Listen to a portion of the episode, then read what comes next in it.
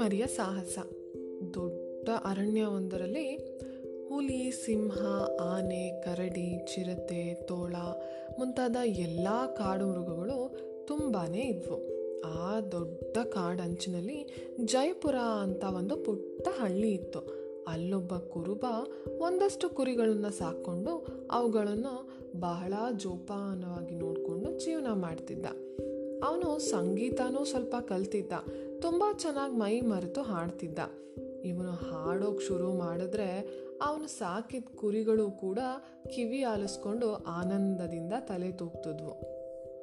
ಕುರುಬನ ಸಂಗೀತಕ್ಕೂ ಅವನ ಕುರಿಗಳಿಗೂ ಅಷ್ಟೊಂದು ಅವಿನಾಭಾವ ಸಂಬಂಧ ಇತ್ತು. ಆ ದೊಡ್ಡ ಕಾಡಿನಲ್ಲಿದ್ದ ದೊಡ್ಡ ತೋಳವೊಂದು ಈ ಕುರಿಗಳನ್ನು ನೋಡ್ತಿತ್ತು. ಹೇಗಾದ್ರೂ ಮಾಡಿ ಒಂದು ಕುರಿನಾದರೂ ನಾನು ತಿನ್ಬೇಕು ಅಂತ ಬಾಯಲ್ಲಿ ಜೊಲ್ ಸುರಿಸ್ಕೊಂಡು ಹೊಂಚು ಹಾಕ್ತಿತ್ತು.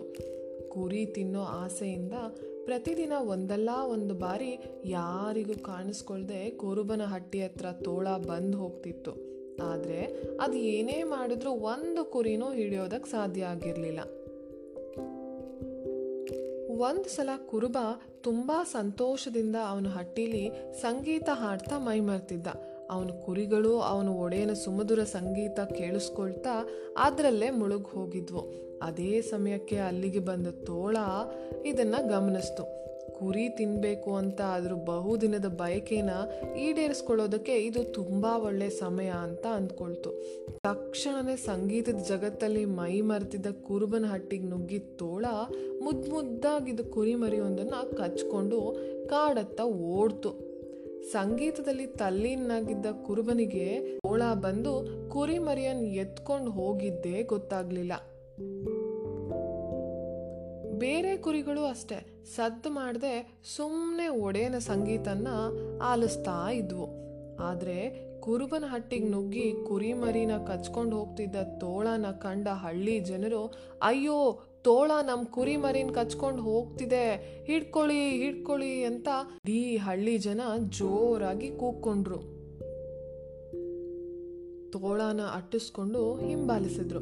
ಹಳ್ಳಿ ಜನರ ಕೂಗಾಟ ಕೇಳಿ ಅವರು ತನ್ನನ್ನು ಹಿಂಬಾಲಿಸ್ತಿರೋದನ್ನ ಕಂಡು ಒಂದು ಕ್ಷಣ ತೋಳ ಗಾಬರಿ ಆಯಿತು. ಇದನ್ನು ಗಮನಿಸಿದ ತೋಳದ ಬಾಯಲ್ಲಿ ಸಿಕ್ಕಾಕೊಂಡಿದ್ದ ಕುರಿಮರಿ ತುಂಬ ಜಾಣತನ ಉಪಯೋಗಿಸಿ, ತೋಳಣ್ಣ ತೋಳಣ್ಣ, ನೀನೇನು ಭಯ ಪಡಬೇಡಣ್ಣ ಇದು ನಿಮ್ಮ ಕುರಿಯಲ್ಲ, ನನ್ನದು ಅಂತ ಹೇಳು, ಜನರು ಸುಮ್ಮನಾಗ್ಬಿಡ್ತಾರೆ ಅಂತ ಹೇಳ್ಕೊಡ್ತು. ಇದನ್ ಕೇಳಿ ಖುಷಿಯಾಗಿ ತೋಳ, ಇದು ನಿಮ್ಮ ಕುರಿಮರಿ ಅಲ್ಲ ನನ್ನದು ಅನ್ನೋ ಅಷ್ಟರಲ್ಲಿ ತೋಳದ ಬಾಯಿಂದ ದಪ್ಪ ಅಂತ ಕೆಳಗೆ ಬಿದ್ದ ಕುರಿಮರಿ ಸದ್ಯ ತೋಳದ ಬಾಯಿಂದ ತಪ್ಪಿಸ್ಕೊಂಡೆ. ನನ್ನ ಜೀವನ ಉಳೀತು.